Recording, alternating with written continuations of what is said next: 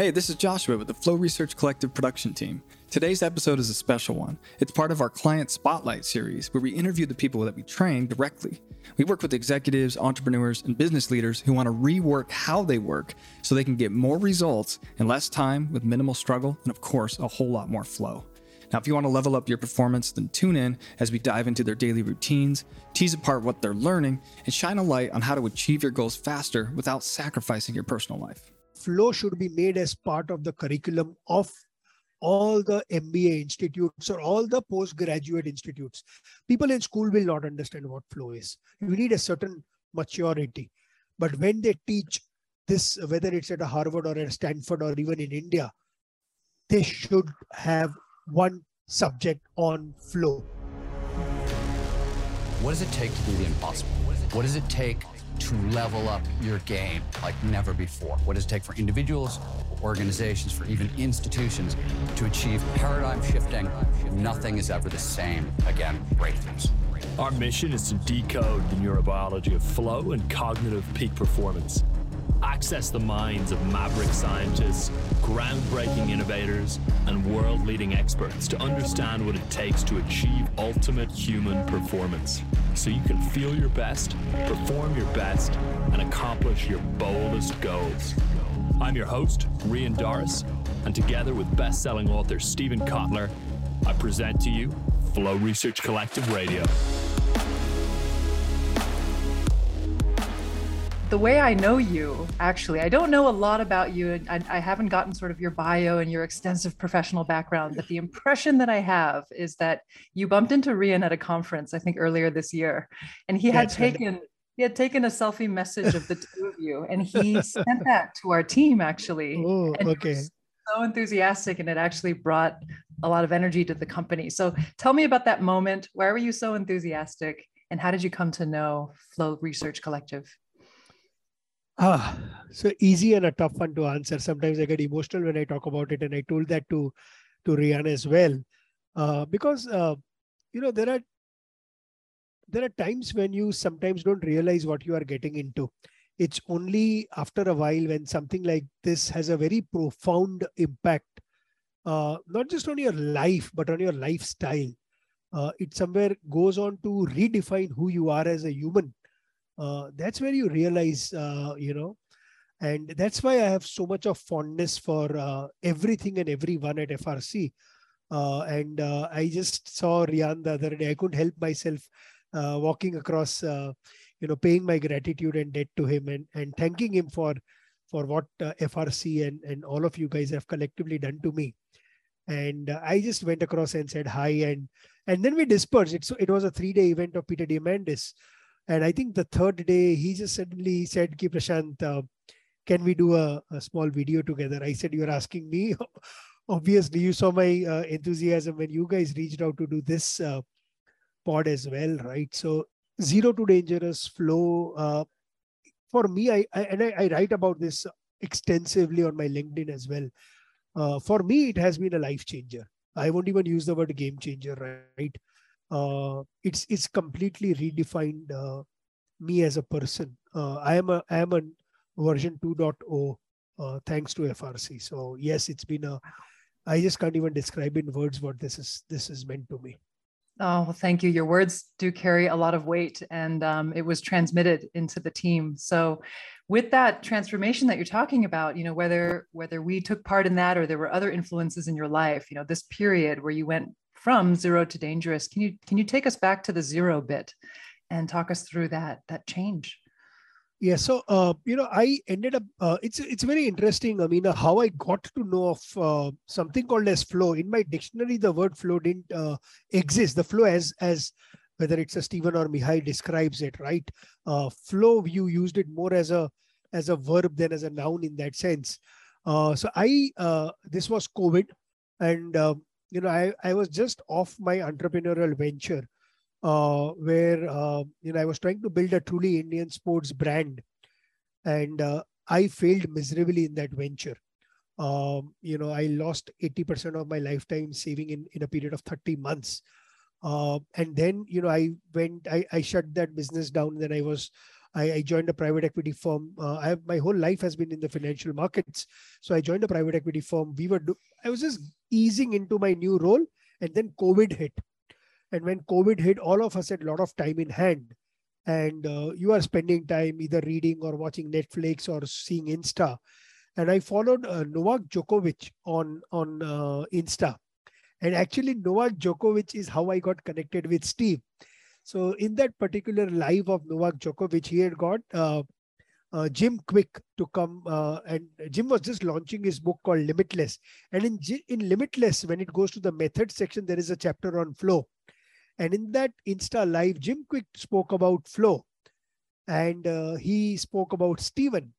And I, after that Insta live, googled what uh, flow is, Steven Kotler is, watched a couple of his videos, and I, I just found it very intriguing. What is this something called as flow and optimal state of consciousness where you perform your best, where you live your best?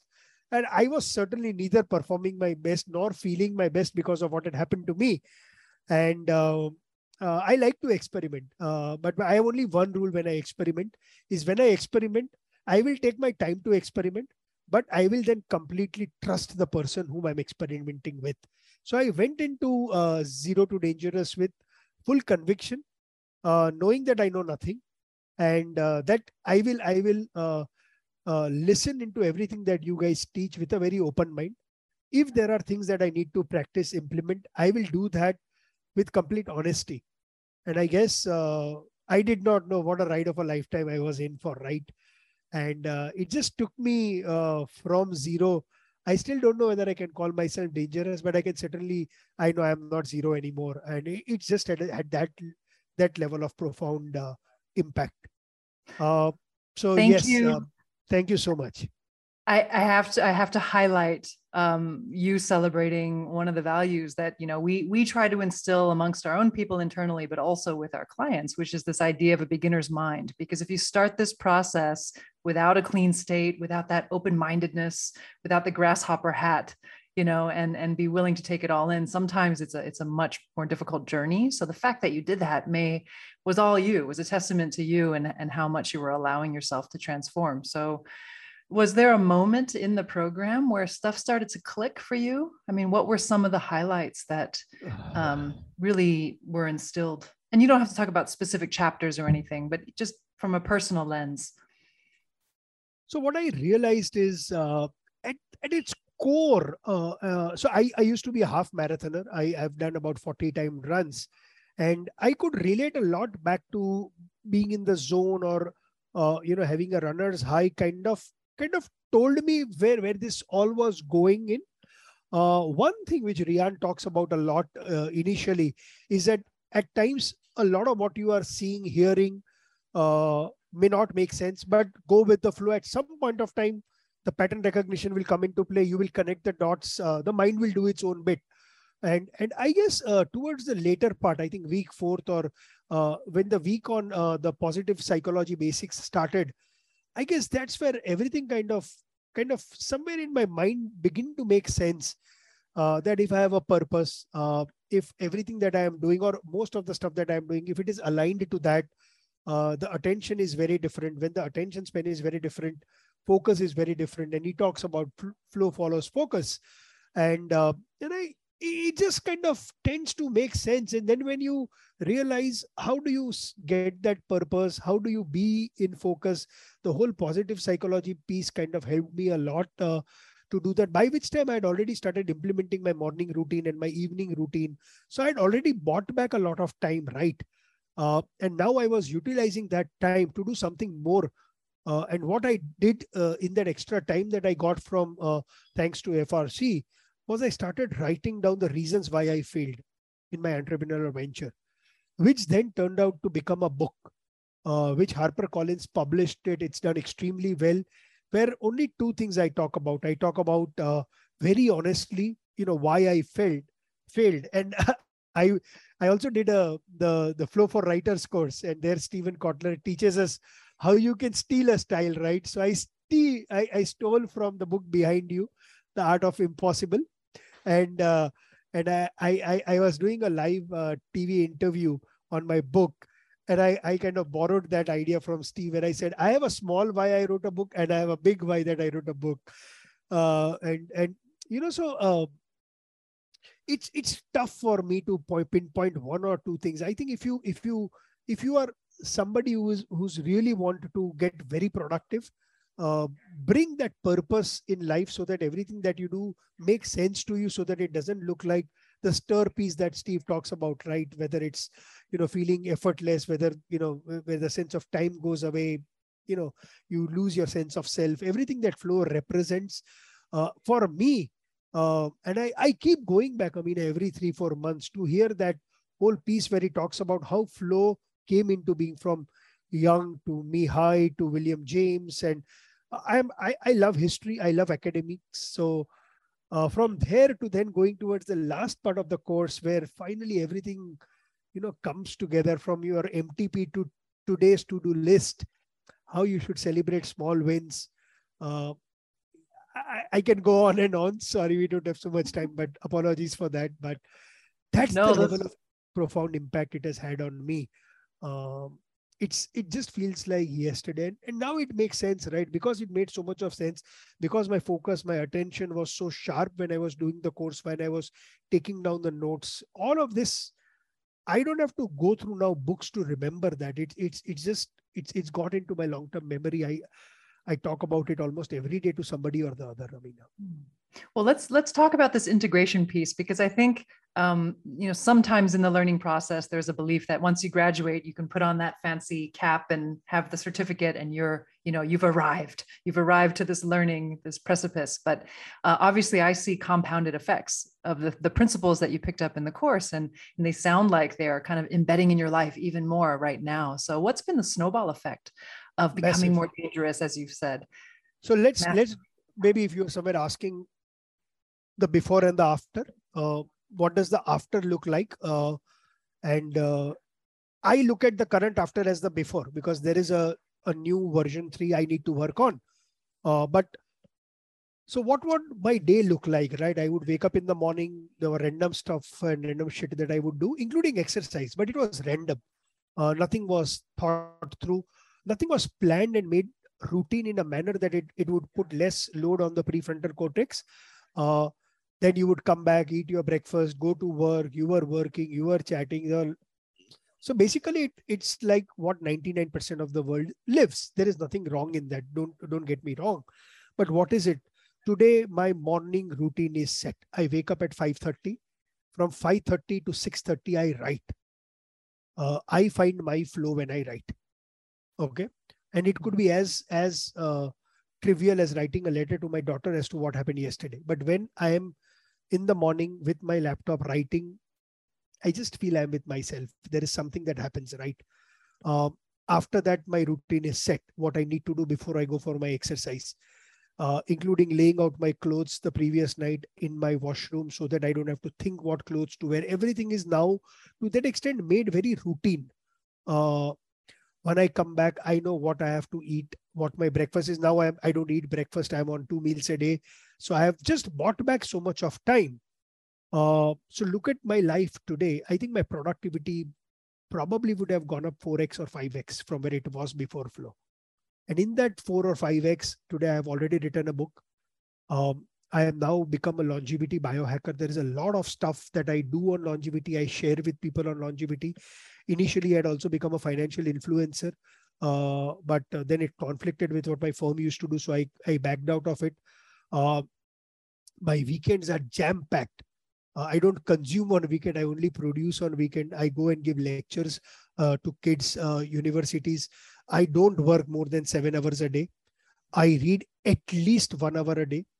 Uh, I am reading between 50 and 70 books a year. Uh, but more importantly, I'm teaching those books to people. I have already taught 25,000 people how to become a trained speed reader.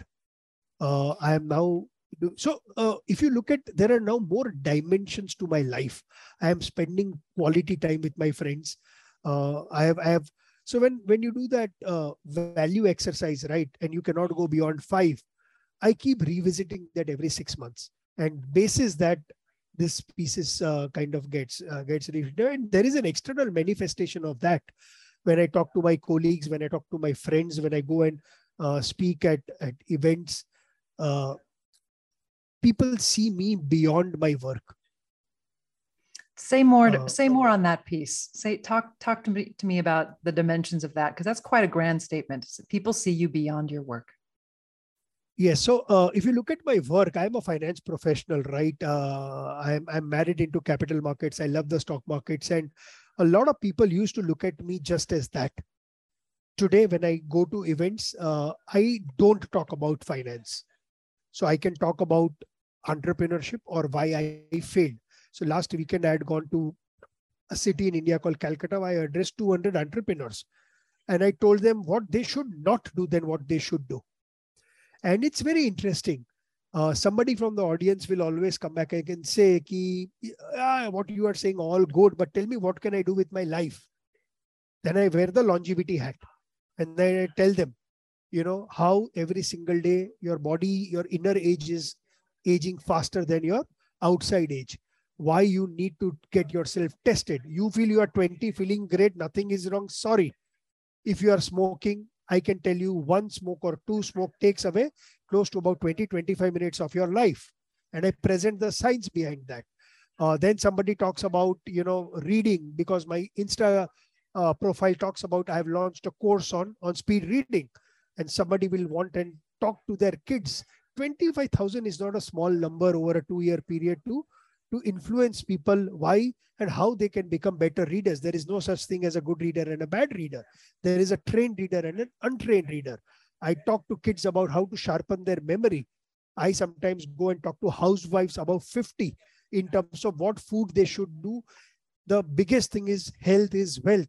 How each one in India, most women don't work. They are housewives or homemakers. How they can add years to their family's life by just tweaking what and how they cook. Prashant Desai going and talking about cooking, but I am I only talk science. I don't talk anything which is beyond science. But that's because I have time. Because I have time, I read. I have read Max Lugavere's book. I talk about genius foods. But it just people see a lot to you than just your work. And when you say things that make sense to them, when they implement some of them and then they write back to you saying that you told me to do this and now I feel good, at least you feel you've you've changed one person's one moment or one life. But if you go back amina to why was this possible? It could have only been possible when i had more time. And i think in one of your chapters you guys cover right uh, that time is more important than money so you guys have given that frc taught me that time is more important make time now the second thing is when i am talking people are connecting with my passion right uh, it's not just the words that I say, but the way I say it. Where does that passion come from? That passion comes from the fact that I have a purpose in life. Now, if I don't have that purpose, if everything that I'm doing is not aligned to that purpose, somewhere that people will see through it, it's a it's a more cosmetic, superficial. Uh, so at its core, every time I do something and I go back, I, it takes me back to to that uh, time that I spent with uh, uh FRC and uh, I don't know whether I mentioned this to you uh, uh, or to Rian, but I not only did zero to dangerous, then I did a flow training accelerator also. I did flow for writers, and I have already told Rian the day you launch flow and aging, I am the first person signing up. So I, I, would love to actually put on both of your hats for a moment: the financier, the invest, the investment banker, and then also the the biohacker, long longevity guy, yeah. right? So if we start getting into the age of you know sort of the 50 plus brackets can you make asymmetrical moves um, in order to gain more of that wealth slash health back? What would be your absolutely. Absolutely. Absolutely. Absolutely. I was in the car with my boss who's down from singapore and we we were discussing he's 52 and we were just discussing that. And, I, and there are a lot of things you can do but let's look at the three basic things that you can do. Everything is food but we all get mixed up right? Because there is a science of food and there is an emotion of food. And emotion always wins right? And rightly so right? Uh, uh, uh, not just in india all over the world food is celebrated uh, food was always in, in in evolutionary sense seen as celebration celebration was when you indulged But now we've moved to to to the world of food abundance, where I don't I don't even say that uh, obesity is an epidemic. No, for me, food is an epidemic. The quality of the food than the quantity of the food. So I think the first thing all of us can do uh, is eat less often. So, for example, I am on two meals a day. I eat my lunch at 2 and I eat my dinner between 7 and 8. I have an 18 hour fasting video. From a longevity standpoint, uh, we have uh, you know longevity genes, which Dr. David Sinclair uh, uh came up with the sirtuins, and it has two more cousins, the AMPKs and the mTORs. Uh, all these three pathways are called the longevity pathways. Uh, sirtuins being the most important.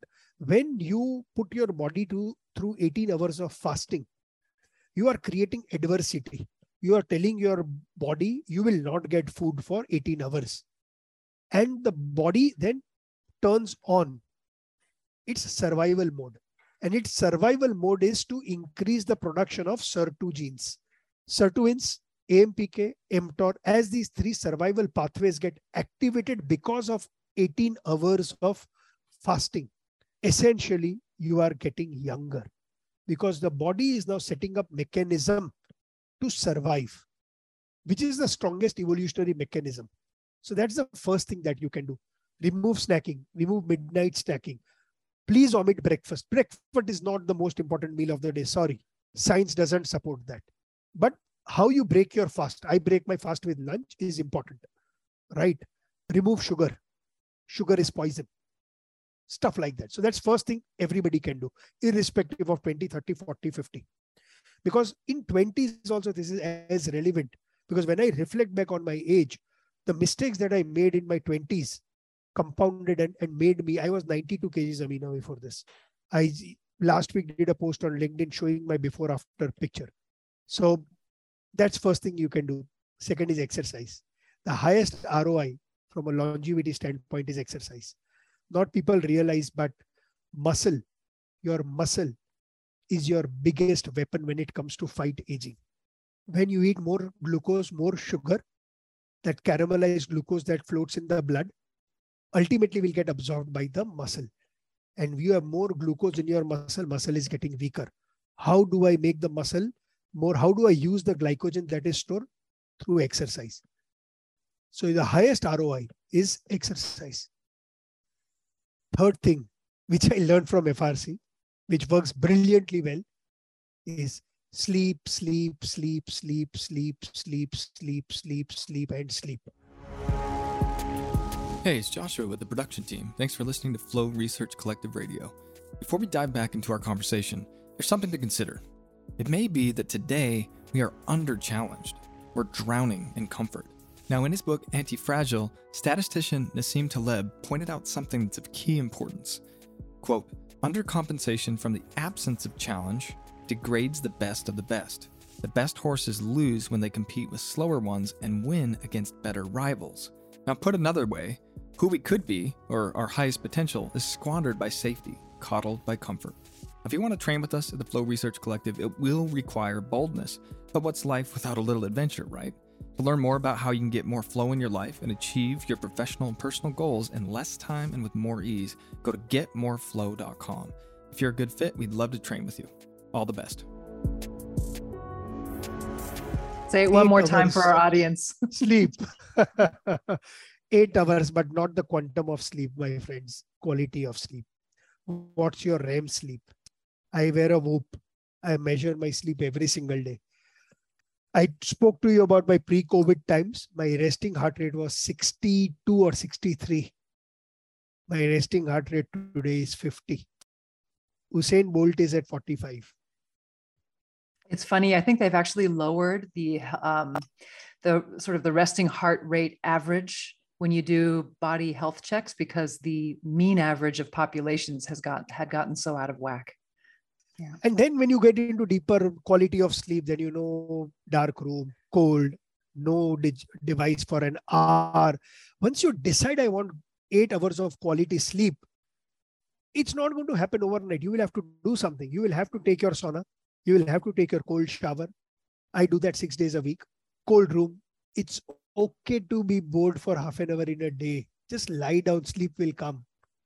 But that sleep that comes is, is so important, right? I think the biggest contribution FRC made to me was not just making me productive, but making me realize that sleep is the most important. And I think somewhere I think Rian mentioned in the lecture that sleep is a flow state.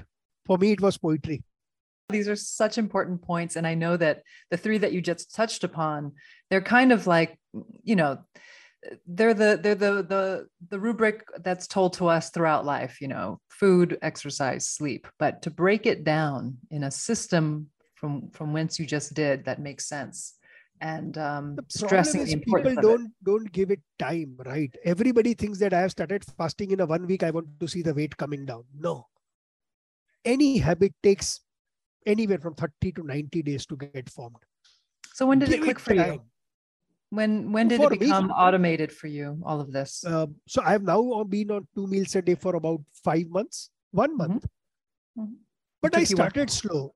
Today my post on LinkedIn goes live on that.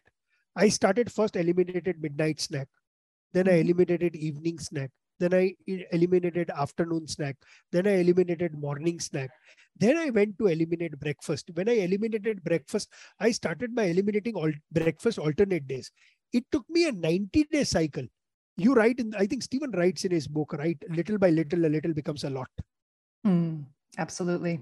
So it How was important you... to start small. For sure. And and i think the small also makes it easier for those around us right? Absolutely. so how did you how did you bring everybody else on board in your life? Because um, I, I i grew up in asia. I grew up in in mostly china actually. But there is of course there is a very um, amplified presence around food or attention on food and food culture and food history and food in the household and you know mothers having a say around food and things like this. So there's definitely the pressure of that. So i don't know if that existed for you in your household. Um, how did you overcome that with some of these you know protocols from from either the western lens? Even though so, it's science so if, it's neutral if you think it's neutral. if you think china is where it is come to india china is at level 2 we are at level 20 when it comes yes, to food. yes oh my god. So no no you are right. Uh, everywhere food is celebration. There are cultural things around food. Like in one of the things in our culture is you don't count the food you eat. Science doesn't say that. Of course you should count what you eat right? They said you don't count food when you eat at a time when food was scarce not when time when food is abundant right? But for me it was easy. One uh, because uh, uh, you know in india uh, your uh, help who will help you cook the food is is very moderate very reasonable. Uh, i have a full-time cook and my cost of full-time cook is $200 a month. Amazing. So i have liberty to so i use leverage as steven calls it uh, and then you define him this is what i want. So i tell him he cannot use more than three teaspoons of oil. Uh, the vegetables have so for me it was not very difficult the difficult part was not the it was the mindset. Because as you said you walk down any street in india there'll be at least 30 to 40 street food vendors each of them better than the other guy. How do you avoid that? So it was my challenge was with myself. It was not hmm. my family nobody forces me uh, and stuff like that. Uh, it was my battle with my own self. And i guess it's true for most people your biggest challenge is how do you and and i think steven only writes in one of his book right that uh, all behavior is belief driven. Believe you can believe you can't. Either ways you are wrong. Mm-hmm. uh, henry ford said that. And and and i just it was for me the battle was my belief more than anything else. Uh, yeah i and- didn't find it that difficult honestly for sure. And it sounds like you had created the type of autonomy to allow for that to be easier. And also exactly. now you're kind of you're kind of evangelizing it now. You're advocating for this. So it's it's when you're when you're I'm declaring trying, these things. I'm trying, and this is one area where I fail, or two areas where I fail is changing people's mindset. Mm. Because when it comes to food, it's so much emotion than science. And people do give it a shot, but it's a matter of time before the, the switch is then again switched off it's a it's a tough one it is well what do you think is the biggest thing that they are missing um, science. in the science okay like i wear a cgm mm-hmm. so it's now been six months that i monitor my glucose every day So I know when, for example, yesterday I was very hungry uh, at six o'clock and I knew I will take time. So I ate a sandwich. My blood glucose doubled. And believe me, yesterday I swore, sorry, I will not eat bread. If I eat, I will eat in moderation. I could have taken the vegetables out of the sandwich and just had the vegetables and one slice of bread. I didn't do that. Mm. So you get better at it. Uh, I think if people, uh, a lot of people are only scared to measure themselves because you know how bad that measurement is going to be, right? It should be a, a, a way to liberate yourself, not to, not to, the amygdala does not need to go high when you measure yourself. It, it, it's to be a liberating experience. It's yeah. not. Well, luckily, it's slowly come like these indicators are and measurements are slowly coming out of the clinical setting and becoming more norm now, and even out of this athletic setting, so normal people Absolutely. can experience them. What what is sort of your future vision around what biohacking looks like for new markets, new emerging markets, and how you would um, create some kind of an exponential effect on that? So I would say uh, the whole world of longevity is where flow was in 1865. We have a long way to go uh, it's yeah. a new field. Uh, therefore, it will require a lot more convincing. Uh, it will also require a lot of effort from scientists, which they are doing. If you listen to the podcast of Dr. Morgan Levine or Rhonda Patrick or David Sinclair and Andrew Huberman, uh, they are doing their bit now. Steven is doing his bit. Uh, we are, I think, going through an education phase. The world, I think, is looking for a magic pill that I can pop. Mm-hmm that pill is there. It will come in the next uh, seven to 10 years time. The work that is happening on rapamycin, uh, all of that will come. But we have to be alive. And I, I, when I do my talks on longevity, I tell them, the first thing you need to do is ensure that you don't kill yourself. Right. And there are four more, four major killers. Heart attacks, cancer, diabetes, Alzheimer's. So first do something that you will not get all four. And that all for not getting starts with the three things that we spoke about. Science is doing its bit, whether it's organ transplant, uh, whether it's stem cell research, whether it's CRISPR, whether it's gene editing, whether it's pills. But you will have to be alive till then, right? But as of now, what Steven Kotler is doing for flow, where are you with flow? I would say you have miles to go before you sleep, right? It, that's where the world of longevity is. It's probably even younger than the field of flow. There is a hmm. lot of work ahead of all of us. And like flow, there will be believers and there will be non believers. And you will never be able to make the entire world believe. But even if we are able to make that 5% believe, I think the ripple effect of that, the compound effect of that 5%, making the other 5% believe will be even more important. So I guess all of us currently have to lay the foundation. We are all playing a role uh, to, to kind of dig the ground deep, ensure that the foundation is strong. But the real impact of whether it is flow or longevity will be felt by my kids. Mm-hmm. And the even bigger impact of that will be found by my grandkids. But it has to start somewhere, right? If somebody mm. did not discover paper, he would not have had Amazon, right? Because Amazon would not have been able to move the parcels. I think we are doing that work of, of laying the factory that will start building paper Amazon will happen after 50, 80, 100 years. So still a long way to go. But education, in my view, is the most important piece. So, beyond the daily habits that you have now, what would be the first sort of personal investment, whether it's time or resources, into a new technology or a new mechanism or a new whatever energy pathway in the body? What, where would you place your attention on your on your next bet, basically, if you were to invest in your longevity measurements? I think uh, what gets measured gets done. Uh, I want to spend time educating this. First, you have to figure out what your biological age is, right? Then you know where you stand. Till you know where you stand, how will you work upon it? And, uh, you know, uh, Morgan Levine writes very beautifully in her book, True Age. And she says that uh, one biological age will not tell you. So, my, uh, when I do a InnerAge test, say with InsideTracker, for example, and it gives me my biological age. It has taken all parameters to come to, but my heart probably could have aged more. My skin could have aged even more. My liver could have a different biological age. And I think over the next uh, 12 to 24 months, we will move from a single biological age to multiple biological age. So biological age of your brain. Today I have a seven o'clock call with a scientist out of US in Silicon Valley. He's an Indian, Sean Patel, uh, where he's doing a lot of work. How do you measure uh, what's your biological age of your of your brain?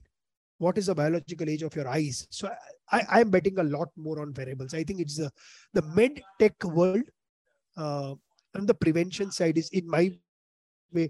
I would want to bet uh, very big on that. Mm, it makes a lot of sense. I can't imagine even more dangerous you with all your dangerous organs. I hope I hope to I, I write in my my MTP I say is to make uh, people live 100 plus but younger disease free and I, I write very jokingly I just don't want to be there for my granddaughter's wedding I want to dance at her wedding so oh, yes uh, I was just going to ask you what does dangerous look like at 100 years old for you personally uh, it should give me the energy of an 80 year old. Hmm. Uh, at 100, I don't want to feel 100. Yeah. So Dr. David Sinclair's dad is now 84 or 85. He runs five miles a day. He parties. Dr. David Sinclair says he parties even harder than him. Uh, he goes and does these wild treks. Uh, wow. So he, he has a body of a 60 year old. So when I am 100, I wish and I hope and i'm working towards having a body of a 80 year old yeah uh, oh it's nice to have these things to look forward to look to look forward to aging than to absolutely. to dread it right there's a lot of it is mindset is there anything that you'd love to um, either share with our audience you've done a lot of sharing but is there anything you'd like to sort of you know throw out as an ask for the audience too or even please do mention your book because you uh, something that you recently wrote and completed so share share a little with us so the book I wrote was why I failed. Uh, I lost in Indian currency. I lost 30 crores in 30 months. Uh, one crore is uh, roughly about uh, 200,000 US dollars. So mm-hmm. I lost $200,000 a month for 30 months. So that's the kind of uh, damage I did to myself. And during COVID, I was thinking, uh, you know, your first phases of de- denial. You think the whole world has conspired against you to fail. You've done nothing wrong but it's it's when all of these kind of subsides and and in covid you had a lot of time and i would see my daughters running and I, I i honestly told myself that it's not my wealth that i lost it was their wealth that i lost and at least i owe it to them at least to be very honest with them and tell them how their dad lost so much of their wealth and i actually it started as a journal where i started talking about uh, the mistakes that i made but i realized i was still being very superficial so one of the things i write is i was arrogant you were arrogant means what? It doesn't mean a shit. But tell people why were you arrogant?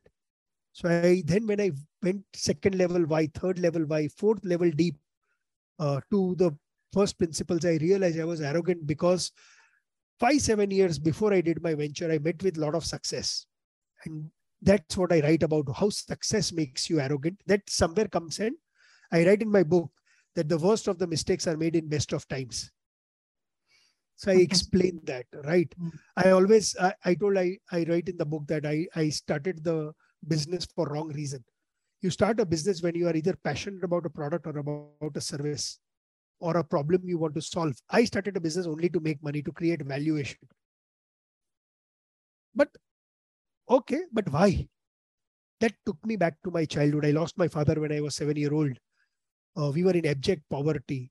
Uh, we used to eat two times a day. We used to get only two pairs of clothes to wear in a year. Mm. We were very, very poor.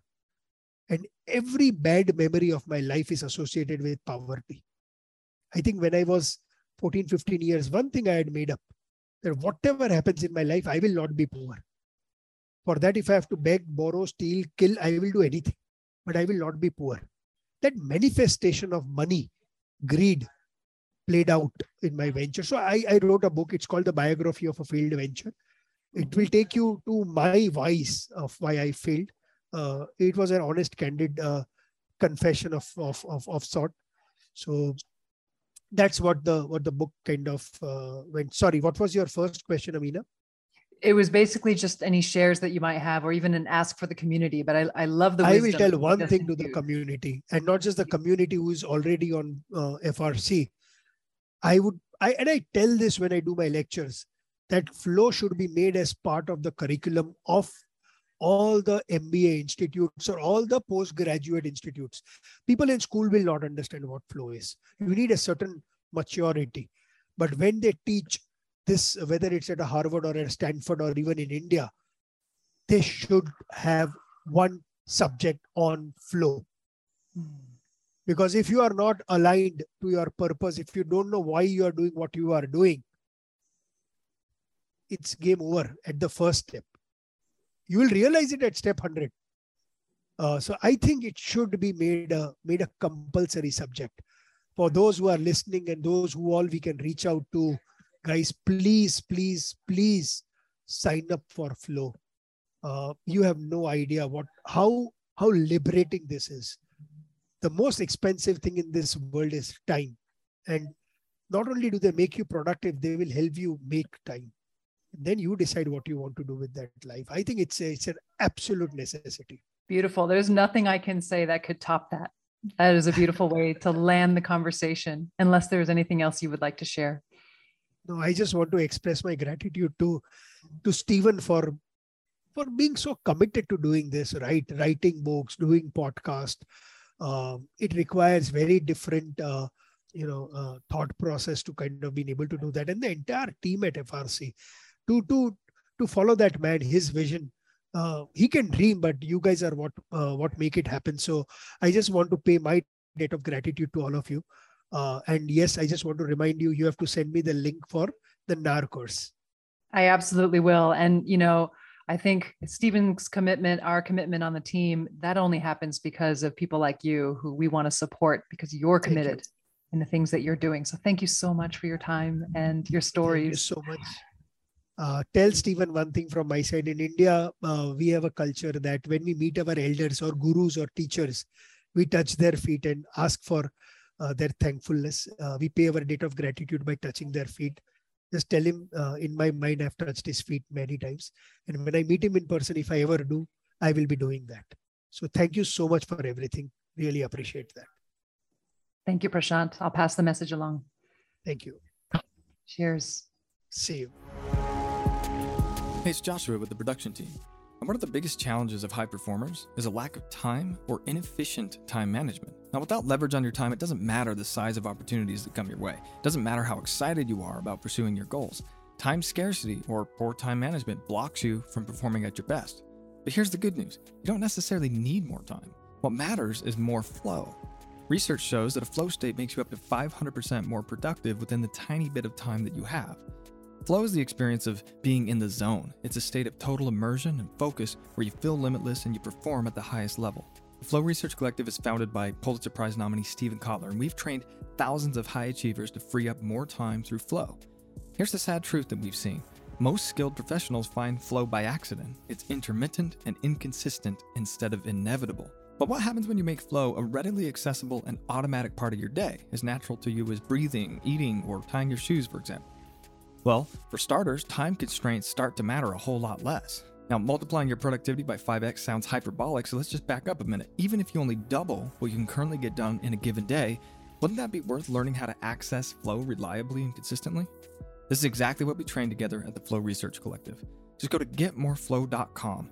We'll train you in the same protocols we teach to Navy SEALs and to executives in the boardrooms of Google and Facebook. What you'll learn is backed by research out of Harvard, DARPA, Deloitte, and others. Tapping this high level of productivity through flow and freeing up your time exponentially is a measurable outcome you can expect. It's time to get your time back. Just go to getmoreflow.com right now.